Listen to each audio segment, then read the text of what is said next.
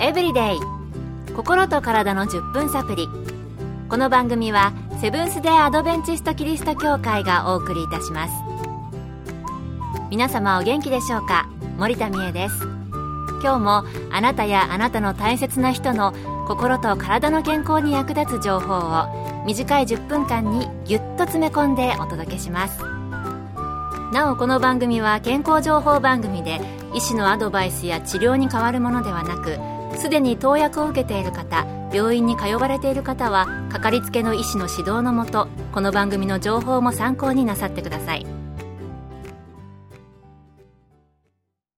あなたは食事の時や何かを飲んでいる時急にむせ込んだ経験ありませんか？これを専門用語では誤嚥というそうです。この誤嚥程度によって違うとは思いますが、健康に害があることなのでしょうか今日のトピックは、この誤嚥です。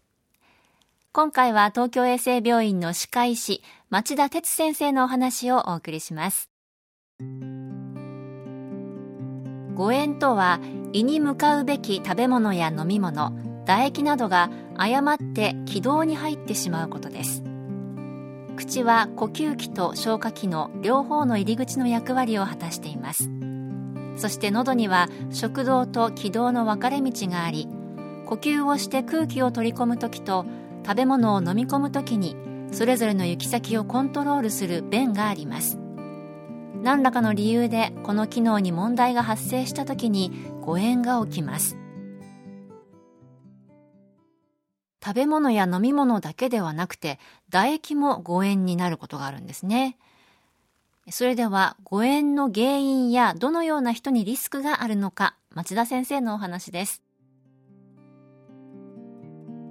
一つの口と一つの喉が呼吸器と消化器の両方の通り道であり二つの役割を果たすため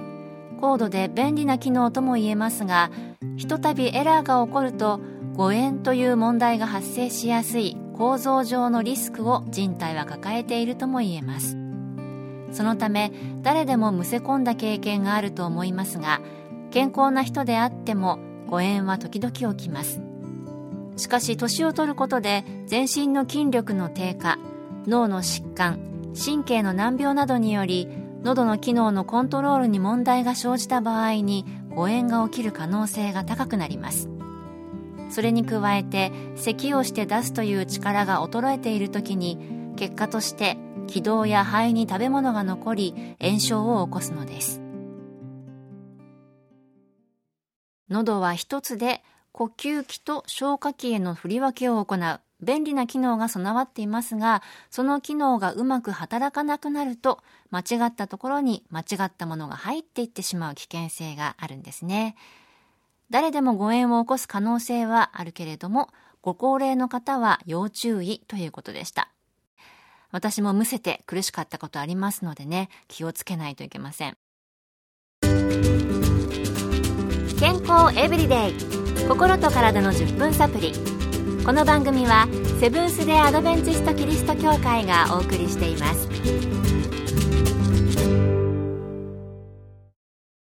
今日は誤嚥について東京衛生病院の歯科医師、町田哲先生のお話をお送りしています。高齢者の誤嚥による肺炎と歯周病など、お口の中の状態が関係していると聞いたことがあります。そのあたりはどうなのでしょうか？引き続き町田先生にお聞きしました。高齢者施設で高齢者の口腔内を専門的に口腔ケアしただけで肺炎の発生率がおよそ半分に減ったという研究が発表されたのをきっかけに口腔内細菌と誤嚥性肺炎との関係が注目されるようになりました。また誤嚥性肺炎を起こした人の肺には口腔内細菌と同じ DNA 型を持った細菌がいたことが証明されたことから口腔内細菌が誤嚥性肺炎を起こすことが広く知られるようになりました。歯周病菌や虫歯関連菌だけでなく口には数百億という細菌が存在しますが口の中にいる無名の雑菌も影響しています。その中でも肺でベタベタとしつこく付着する菌もいてそれらの菌が誤嚥性肺炎を悪化させる可能性も示唆されています。歯周病だけではなくて数百億もいる口腔内の細菌が誤嚥した時に肺炎を起こす原因になると考えられるんですね。それでは誤嚥を予防する方法はあるのでしょうか？誤嚥は人体が抱える構造上の問題でもあるため完全に防ぐことは困難です。しかし重症化を防ぐためにできることはあります。最も簡単な方法としては口の中を清潔にすることです。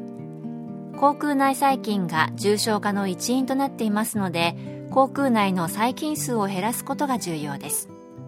日々の歯磨きやうがいそして歯科でのプロフェッショナルケアを行うことです。